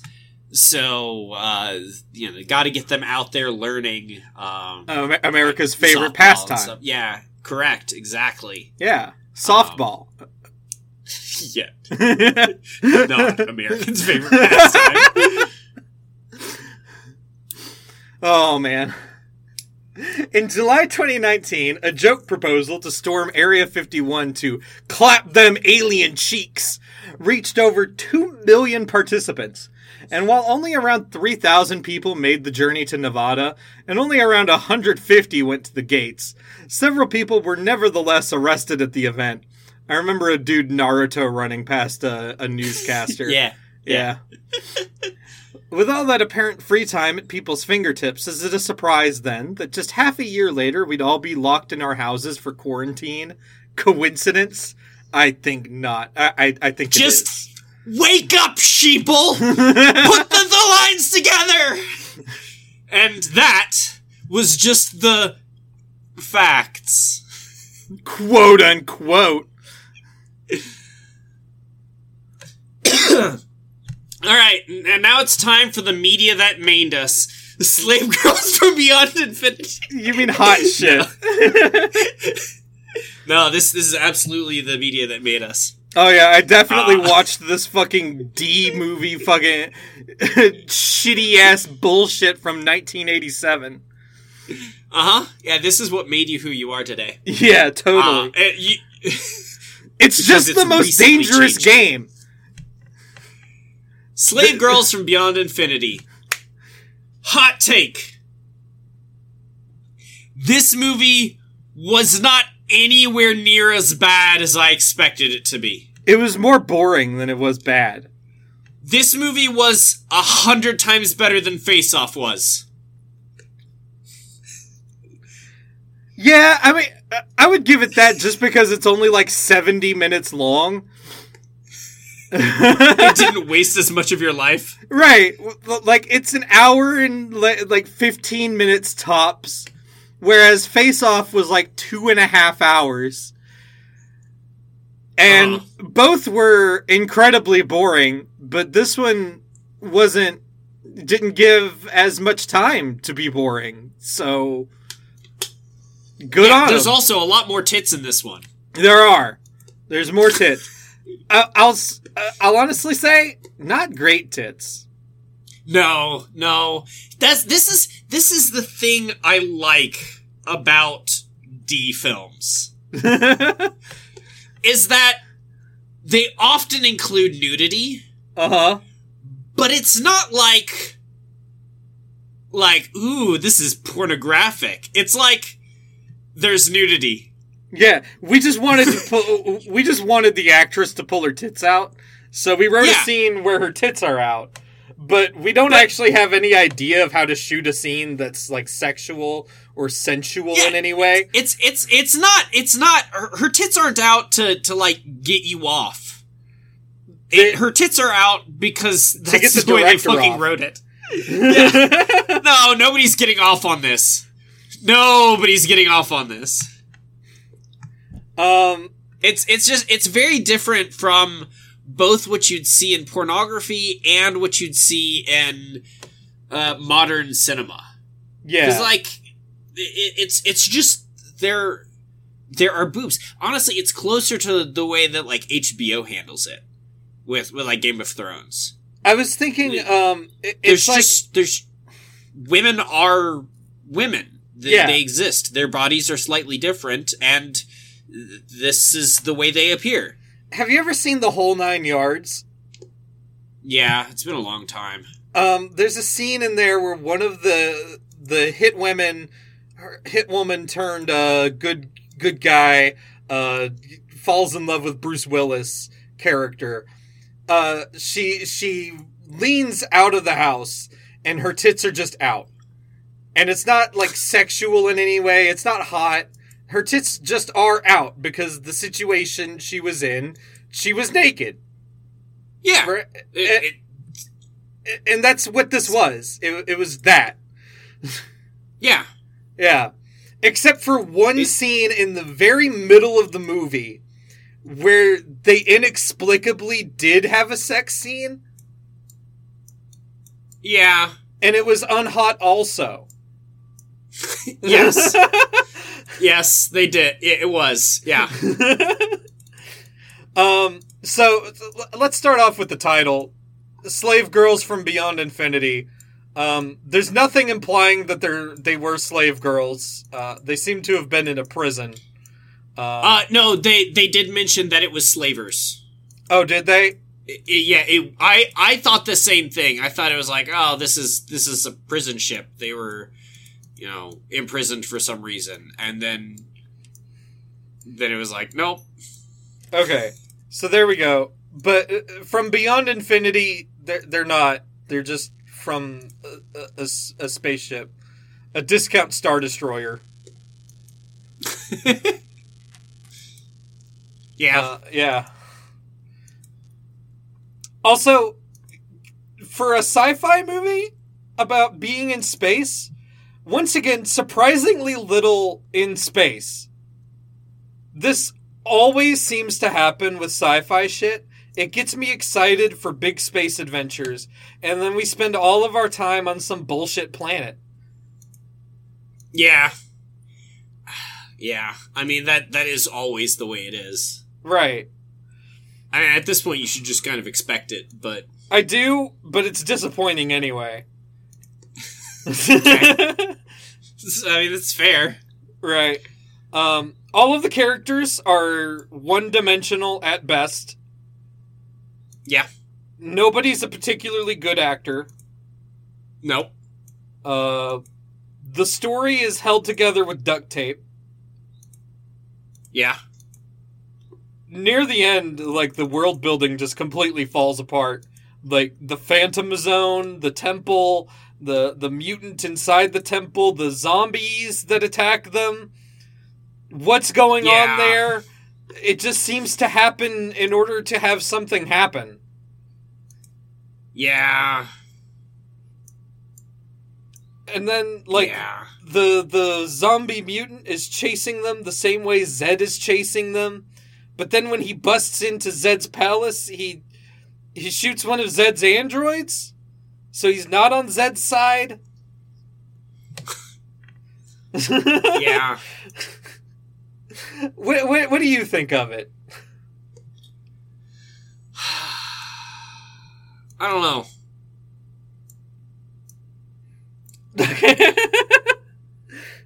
I mean, I thought I I kept waiting for the movie to be as repulsively bad as it looked like it was going to be. right. It wasn't. And it never it never got there. it never made me um, like say fuck you or go like oh Yeah. Yeah.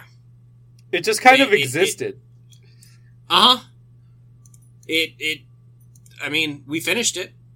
I mean, okay, let's give a plot synopsis. Um, Okay, go for it. Daria and Tisa are the slave girls on a prison ship.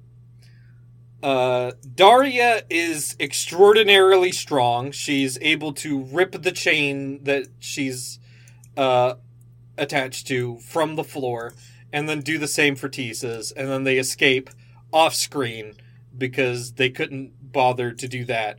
Um, in this scene, Daria also says that they're going to reverse the polarity of the chains, which made me want to dunk my head in water. You caught it too, Yeah. right? yeah. Yeah, no, there there was definitely some some techno babble that just didn't fucking make sense in the slightest. It was just stolen from Doctor Who. That's all it was. Yeah. Yeah. um, they knock out the prison guards and grab a an escape pod and uh, get away with that. Uh, then something happens, and they lose control of the ship and crash land on a planet. I cannot possibly tell you what happens because it was more technobabble that made absolutely zero sense. Yeah, no, it, it, it was completely worthless. um, they wash up on shore and are taken into the care of a man named Zed, who is accompanied by two androids, um, and currently has two guests, Sheila and Rick. Oh, no, it's Yeah. not Sheila, it's Shayla. Sh- yeah, yeah, Shayla. Yeah, they pronounce it Shayla every time. Um, they go and put on actual clothes and then have dinner, where Rick pulls aside Daria and s- says like he's he's been coming across as a drunk the whole time and he's like I'm not I'm not nearly as like uh I'm not as think as you drunk I am. Re- No, he's he's actually not though. Yeah. um, he's he's faking his inebriation, is so that Zed will think he's an easier target, I guess, because they were actually here Uh-huh. with two other people who have gone missing. Every every time somebody goes into Zed's trophy room, they go missing. Yep. Uh, then that night, Daria and Rick s- s- sneak into the trophy room, and they see a whole bunch of uh, human and alien heads lining the walls, and they're like, "Oh God!" And then they see a ship in the back, and uh, they could get away with it, but then Daria turns to Rick and says, "We can't leave without Shayla." It's important to note for this that Shayla is Rick's sister, so it's weird that Daria is the one saying this to Rick. Yeah. Uh, uh, Rick has some other things on his mind, um, which we will come to later. yeah. I, I realized something when watching this movie, uh, which is, so, you know, the the whole concept of um, like virginity is stupid. Like it, it's it's it's an an absolutely dumb concept, just in general. yes. But there are certain people you can tell are virgins. Rick is one of them. Rick is one of them. Rick is a virgin. Yeah. Rick is 100% a virgin. And again, there's nothing wrong with being virgin because there's nothing right about being virgin. It's just a state of a being. nothing. It is a state of, of being technically, but not really even Yeah. that. Right. Um so yeah, uh He's definitely a virgin. So Rick and Daria then sneak out into the forest and they set up like a deadfall trap for Zed. Uh, then then a weird scene where Zed is about to rape Shayla, I guess, happens. And the Yeah. dialogue makes it very clear that he's just doing this to piss off Rick, which I, I sent you a message, immediately called to mind um, the women in refrigerators thing, you know? yeah. Like, like yeah. we're only doing this to you to make a dude do something great. Ugh. Yeah. Um, then morning comes, and Rick and Daria sneak back into the the building before Zed finds them gone. And in order to get rid of his suspicions, um, pretend to have sex, Yeah. and then once he's gone, they actually have sex. Yeah, no, they pretend to have sex and then um Confess feelings for while- each other after while having they're doing that, night. she like Daria like throws him off of her and is like, "No, fuck you." Yeah, And then they fuck each other anyways. Like yeah, it's a it's a very strange scene Yeah. Yes, it is. because yeah, she throws him off violently after he after Zed leaves, and then he gets back up, and then she gets on top of him, and then confesses feelings for him, and Rick confesses feelings for her, and then they have a soft core porn scene. Yeah. Yeah. I mean, like that's that's the way it is. Um, and then, and then it's nighttime again, and uh, Rick is taken into the trophy room, and he's given a laser gun, and he's told like it'll it'll start working in ten minutes. That's how much of a head start you're getting. And uh, oh, by the way, I have your si- your sister. Doesn't in this scene he does not mention the rape or the abuse at all, which makes me wonder No. why he did it in to begin with. If it was to piss off Rick, why didn't you tell Rick? Yeah, I no idea. um, Rick uh, puts up a pretty good showing, but then stupidly doesn't run for their deadfall trap to lure Zed into it. Instead, he uh, gets caught in a spider web and is murdered and beheaded.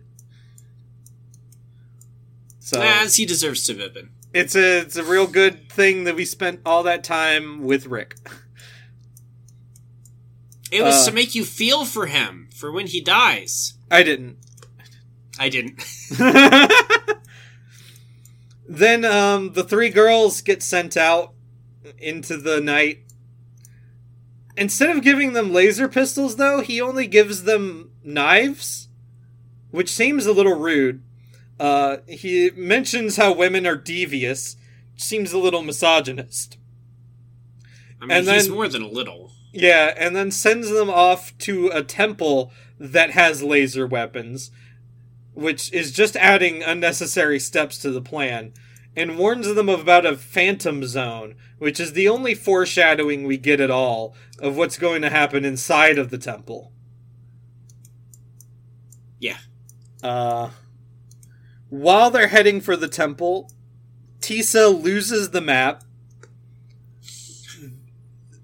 because her tits are too small.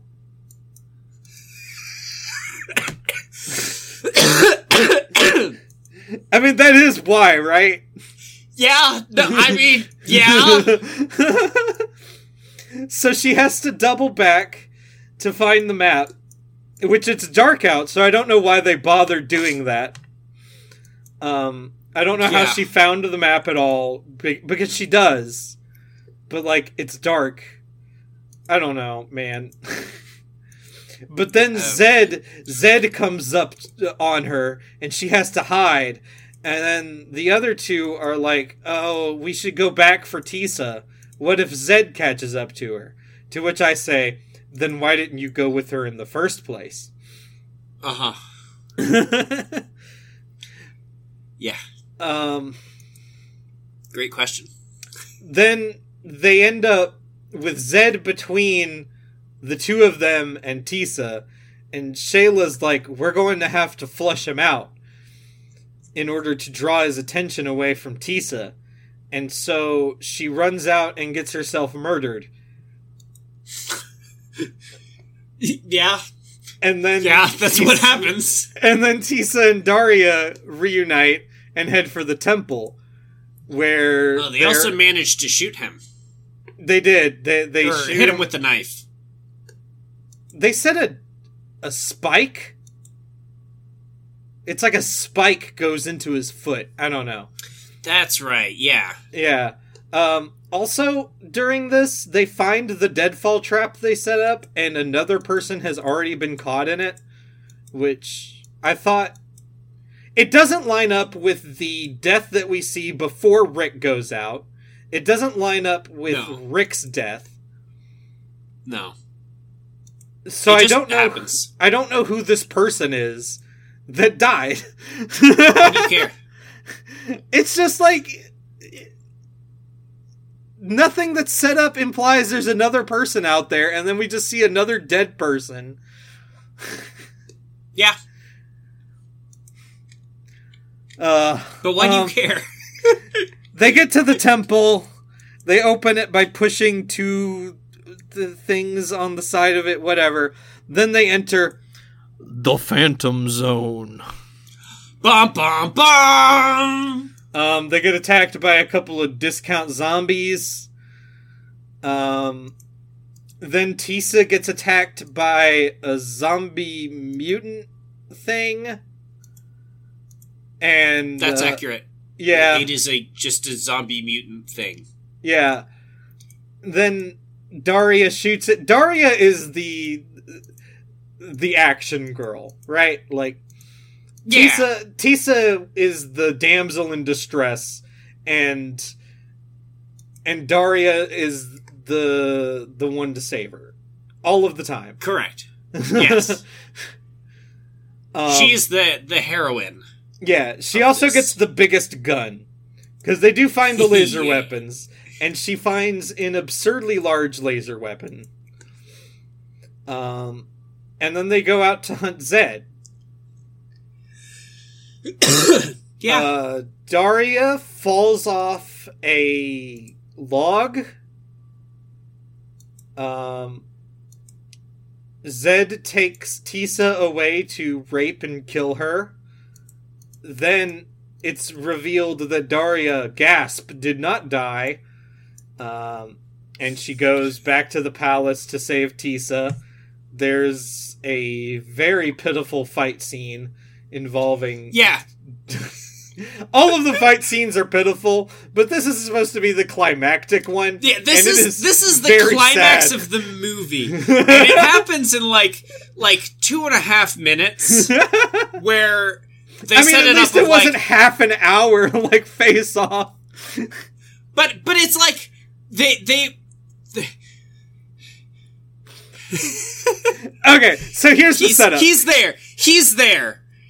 Daria walks in, and and he immediately goes to fight her, and then just fucking gets owned like Yes. instantly. There's then- there's no contact uh, test whatsoever. no, And then a robot shows up, two and then robots she fucking owns it. And then the other one shows up as well, and she owns it too. And then it's over. And then like, the- it's- uh, it- hold on, like- no, because the zombie mutant shows up and it owns one of the androids. You're right. For some reason, despite hunting Daria and Tisa, it shows up and kills an android before being killed by Daria. Yeah. Um, also, Daria doesn't kill Zed. She just kind of like incapacitates him, and then the Daria and Tisa escape for the spaceship. And as they're escaping, Zed blows himself up? Question mark. Um. Whatever that was that happened there. Yeah, I don't know. All we see is the palace glowing weirdly. yeah. While he slowly dies in a chair and presses a button excruciatingly slowly. Yeah. I. I can't speak to what the fuck happened. Um, then the movie ends with Daria and Tisa saying, We're gonna go off and have a bunch of adventures now. I honestly wish that this this movie had been made a little bit more recently because then there would have been like like these are two strong um uh women figures who like Spend the whole movie in absolutely bikinis. nowadays would have yeah would have been lesbians 100% Yes, they except would have. for th- that Or that at least was not a word that existed back then You yeah could, you could have Rickon and uh, Daria hook up, and then you have Yeah, Daria and Tisa still. hook up. Like- Absolutely. Have them be revealed to be an item the whole time, you know? Yeah. Um, I have some, I have some notes here. Uh, Okay. Tisa says after reuniting with uh, Daria after Sheila dies, fate certainly weaves a twisted tapestry.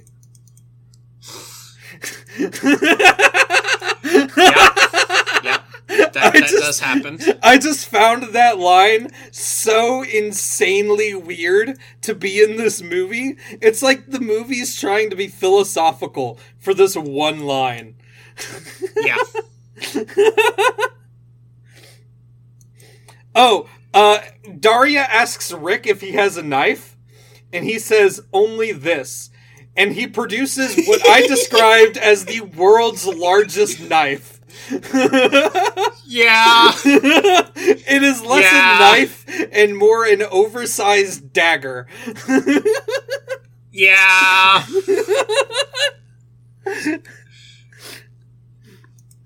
Um. Oh, right. The lighting is inconsistent in the movie, so they'll be talking about how dark it is in the nighttime and how they have to wait until dawn to do stuff. Meanwhile, the lighting looks like midday. Oh, yeah. Just like the sun seems to be shining down directly onto them. Mhm. Yeah. Um. Uh, my comment: Am I supposed to think Daria and Rick have actually caught feelings for each other? Uh, because they have no chemistry, No. they, they don't. and them confessing really their don't. feelings for each other just seems to come out of nowhere. Yeah. Uh, and finally, there's being mysterious about shit, and then there's having shit without explanation. The mutant who chases them from the temple is the latter. Yeah. It is. Because, like, uh, I think I've talked about this before. I've been watching Twin Peaks recently, right?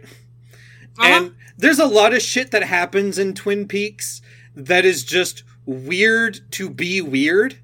And then there's shit that happens in Twin Peaks that is weird, but there's clearly something that's supposed to be going on there, and you just don't have the context for it, right? yeah. And the temple in this movie is the weird to be weird shit. Yes. Yes, it is. But it's not even done well. No. Well, nothing is. No, nothing in this movie is done well. Any additional thoughts? um, I would watch it again before watching Face Off. Okay. I would never watch either of these Because again, but It was better than that shit.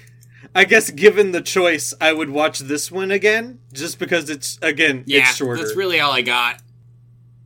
All right, well, that's it for us this week. Well, Wombat has once again lost connection, so I'm just gonna go ahead and end it here, especially since, you know, we're at the end of this. So, thank you so much for listening to us. Uh, sorry it's kind of been a weird one with um, connections in and out. Yeah, there might be uh, some audio issues with like weird edits and stuff that I have to do because I keep Yeah, losing connection. To actually edit this. yeah. I actually Um, edit. Uh huh. Right. Sure. Whatever. Um. uh. This has been the end of whatever the fuck season this is. Uh, I think Oh, season has it? seven. This was the end? Yeah, I, I, I think this was the last episode of season seven. What? That's too soon. Yeah. No, it's it's it's right on time. Looking forward to next season. Uh next week or 2 weeks from now rather, where we will be talking about the games we've played. Oh, that And means we need to pick games for each other. We have to force each other to play games. Oh wait, we can just Um, uh, instead we can do the uh, random thing. Random. Uh, fortune fortune cookie. Okay. You wanna? You, you got to do it yourself. Yeah, I'm doing it. How do you do this? Unfinished and unplayed. Yeah. Open that cookie. I got. Momodora Reverie Under the Moonlight. How the fuck do you do this? Uh, if you go to my backlog, you can hover Ah, over there we go. menu shows there up. we go. I see it. I see it. Unfinished, unplayed. Right. Heave ho. what? I don't. I don't fucking know. So All right. uh, yeah, So I'll be playing Momodora, and he will be playing Heave Ho. yeah. And for our mobile game, we will be playing. Pick a number between one and seven. Uh, three. Mouse Busters. Mouse Busters. Mouse Busters. So if you want to join in and follow along, download Mouse Busters. A game that I still haven't seen yet because the page refuses to load. Oh, this one doesn't Ah. look bad. No, this looks like it could be possibly good. Like a game. Which could could be a bad thing because like the last time that Yeah. yeah And Sortigo looked like it'd be terrible, but it was actually one of the better it was ones we yeah played. it was actually pretty good. Um. Okay, now do you want to do one hit blunders or a topic? Well, I think I covered in our, our pre talk that I feel like we've just moved topics to news. Like functionally. It's my fault. Do what? Makes it my problem. no, I gather the news. Um. Uh, so I feel like we can just do one hit blunders. Yeah.